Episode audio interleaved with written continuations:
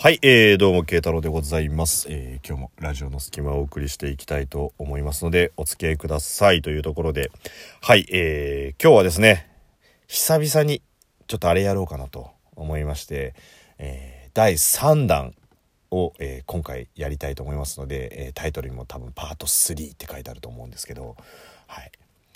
これ、パート2、パート1聞いてくれた人はもう相当隙間のマニアです。もうありがとうございますってところでね。はい。あの過去に遡ること30何回ぐらいの時からね、あの思いついた時だけやるっていうね。はい。あのー童謡ってなんかいろいろあるよねっていうね、ところで童謡を切るっていう無意味な企画。第1弾、愛愛。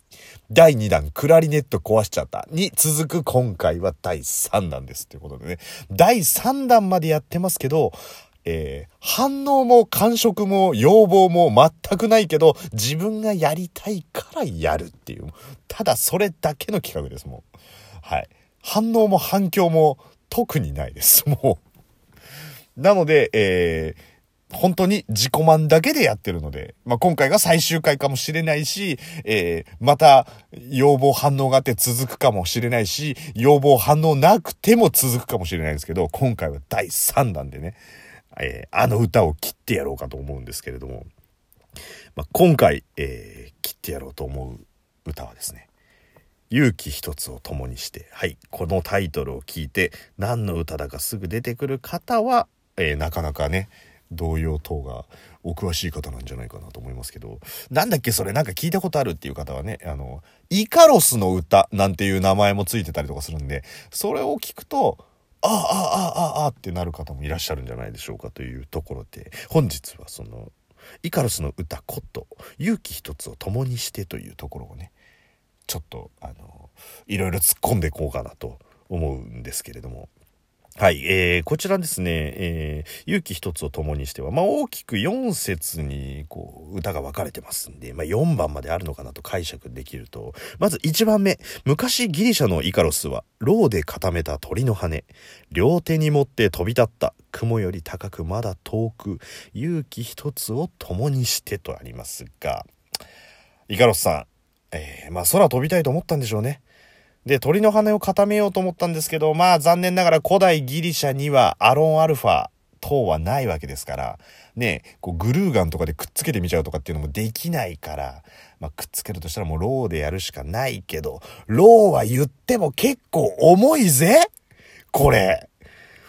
まあでもね、努力は認めるよ。なんかね、こう多分、多分ですよ、この古代ギリシャにインターネットとパソコンもしくはスマートフォンっていうのがあったら、イカロスさん、もう、どっかのヤンキーの先輩みたいな呼び方しますけど、イカロスさん絶対ね、彼にテクノロジーというものがある時代に生きてたら、イカロスさん間違いなく鳥の羽作ってみたっていうね、動画を上げてたと思います、多分。はい、どうも、イカロスです。今日は鳥の羽作ってみました、みたいな感じでね、頑張ってたと思うんですけど、まあね、ネット社会ではないので、まあ彼はもう黙々と多分ローで作ったと思うんですけど、重いよ羽。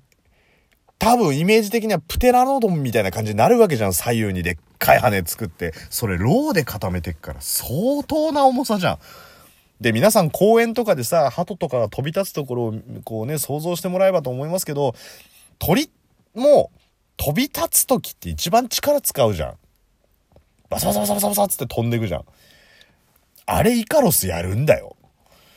こう、鳩をさ、こう追っかけてった時に最後飛んでバサバサバサバサバサって飛ぶ。あれをイカロス多分どっかの小高い丘で一人で黙々とやんだよ。バサバサバサバサバサバサって。でももっと驚くのは、雲より高くまだ遠く、うわ、イカロス飛んじゃったんだっていうところでね。だから多分おそらく数キロないしは片方数十キロのローで固めた羽を動かせるってことは、まあ、イカロスさん、相当上腕二頭筋とか発達してたぜ、多分。超マッチョだよ、イカロスさん。俺の上腕二頭筋にかかりゃこれぐらいの羽なんか、バサバサするのはわけねえよっていうところで、バサバサして、雲より高くまだ遠くってことですから、まあこれ晴れてる日だったりとかするとね、えー富士山あたりに雲がかかってるような日だったりすると、こいつ上空3000メーターぐらいまで飛んでっからね、もう。で、なんで飛んだかっつったら、勇気一つを共にしてっていうことで、多分こいつね、ぼっちだったんだよ。ぼっちだったんだよ。古代ギリシャの時にさ、友達たくさんいたら多分普通にこんなことしないでさ、ちょっと今日もな、ダリーな、飲み行こうぜ、みたいな感じでさ、なんかこう、ギリシャ銀座とかさ、なんかギリシャ横丁みたいなところの飲み屋に飲み行ってたよ、多分。あるかどうかわかんねえけど。でも、こいつは多分友達がいなかったんだよ、勇気しか。だからもう、俺には勇気しかないから、空飛んでみようみたいな感じで、ちょっとぼっちさが出てるんですよ。もう、だからちょっとね、あの、かわいそうだよね。まあ、イカロスと同等に寂しいね、彼を、の名前を挙げるとするんだったら、まあ、アンパンマンですよね。愛と勇気だけが友達。でも彼はまだ愛も友達だったけど、イカロスさん勇気だけだったんだもん。まあ、よりぼっちだよ。まあ、そんな感じで上空3000メーターぐらいまで飛んで2番、丘はぐんぐん遠ざかり、下に広がる青い海。両手の羽を羽ばたかせ、太陽を目指し飛んでいく勇気一つを共にしてということですが、もう上腕二頭筋が8切れんばかりんですよ。バサバサバサバサやっちゃったら。どんどん上がっていく。もうだから多分ね、この段階で上空5000メーター、6000メーターぐらいまで行ってんじゃないですか？で、その段階でイカロスさん思うことは、つうかさ、太陽いけんじゃね？みたいな感じになるわけですよ。もうだからまず何が強いかって言ったら、まあその太陽に行こうと思ったメンタルね。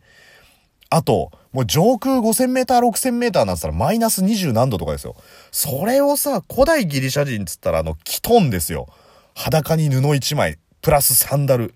それだけでいけちゃってるっていうこと、強靭な肉体ね。もう鉄のメンタルと強靭な肉体。しかも、5000メーター、6000メータークラスだったらもう飛行機普通に飛んでるから、下手したら、デルタ航空とかのパイロットとか、もしかして、あれはイカロスですか？みたいな感じになってるかもしんないじゃん。危ないもんだって、飛行機飛んでっから。ね？もうあの管制塔とかのこう、もう無線聞こえないから、バサバサ飛んでるところがたまたまデルタ航空あたりが飛んでたりとかしたら航路だったら、あそこに飛んでるのはイーカロスですかみたいな感じになってたらさ、そうなっちゃうじゃんって時代いつだよって話ですけど、でもそれぐらいの高さ飛んじゃってるそのイカロスさん、マジパネーっていうところがまあ2番ですよ。で、3番、赤く燃え立つ太陽に、ローで固めた鳥の羽、みるみる溶けて舞い散った、翼奪われイカロスは落ちて命を失ったということなんですが、まあ、ちょっとイカロスさん求めすぎちゃったね。太陽ってのはね、思ってるより遠い。うん。思う、もうだってもう、光の速さだってもう何年もかかる距離ですから。それ行こうとして、だからこれね、太陽の熱で溶けたっていうのはこれね、実は比喩表現だと思うんです。もうね、どんなに強靭な肉体を持ってるイカロスさんもね、おそらく成層圏あたりで空気が薄いっていうところで、ちょっと動きが鈍くなってくるわけですよ。高山病に近いような感じになって。だもうもうね血液の中に酸素が回らなくなってちょっと軽く手が止まっちゃうわけですよ。手止まったらどうなるか落下しますよね。落下したらどうなるかっつったら大気圏突入ですよ。大気圏突入になったらどうなるかっつったら燃えますよ。そりゃそうだよ。だって宇宙規格用にできていないモビルスーツですら大気圏で燃えるんだぜ。普通のザクとかが。もう宇宙用に作ってないからっていう理由でさ、もうファーストだってギリギリなあの大気圏をイカロスさん裸一貫で言ってんだもん。そりゃ溶けちまうよっていうところでね。で、あれは太陽の熱じゃなくて、イカロスさん酸素なくなって気失って落ちたその大気圏の熱で羽溶けちゃったんだよ。で、飛んでるイカロスさんから羽取ったら、もう単なるイカロスさんだから、もうあとはね残念ながらもう落下するしかないっていうところでまあちょっとね鉄のメンタルだけだけど、まあ、命を失っちゃったっていうね。だこれ勇気だけが友達じゃなくてさ他に本当のリアルな友達がいたらやめとけよっていうやつも絶対いたと思うんだよ。ちょっとかわいそうだなっていうね。でもまあイカロスさんぼっちコミュニティがあったんでしょうね。そのイカロスの意志を継ぐ人がいるってのが4番ですよ。だけど僕らはイカロスの鉄の勇気を受け継いで、明日へ向かい飛び立った。僕らは強く生きていく勇気一つを共にしてっていうね、ところで、イカロスさんのその鉄のメンタル、俺ら受け継ぎますよって言ったんだけど、残念ながら、明日へ向かい飛び立ったっていうところで、ここ比喩表現を用いることで太陽に向かって飛び立つっていうことは若干ご遠慮願いたいっていうところがね、ちょっとチキンな感じが出てるわけですよ。イカロスさん、俺ら太陽は無理だわ、つって。だから俺ら明日へ向かって飛ぶよ。イカロスさんやったみたいに、みたいな。もうその段階でもうもうチキンばっかりっすよ。で、ぼっちコミュニティだから多分他に友達がいないイカロスさんみたいなやつばっかりやったんでしょうね。だから彼らも勇気一つを共にして。だから彼らもアンパンマンより友達が少ないパティーンのコミュニティですよ。勇気しかない。そんな僕らでもイカロスさんは勇気を与えてくれたと。でも、俺らチキンなんで太陽に向かっては飛び立てないけど、明日に向かってなら飛び立てるかもしれないっつってね。だから僕らは強く生きていくよっていうところでね。まあ別にあのイカロスさん別に強く生きていくことは歌ってないんですよ。でもそれをなんかなんとなく置き換えてうやむやにしちゃってるっていうところがまあこのぼっちコミュニティのその他もろもろっていうところでね。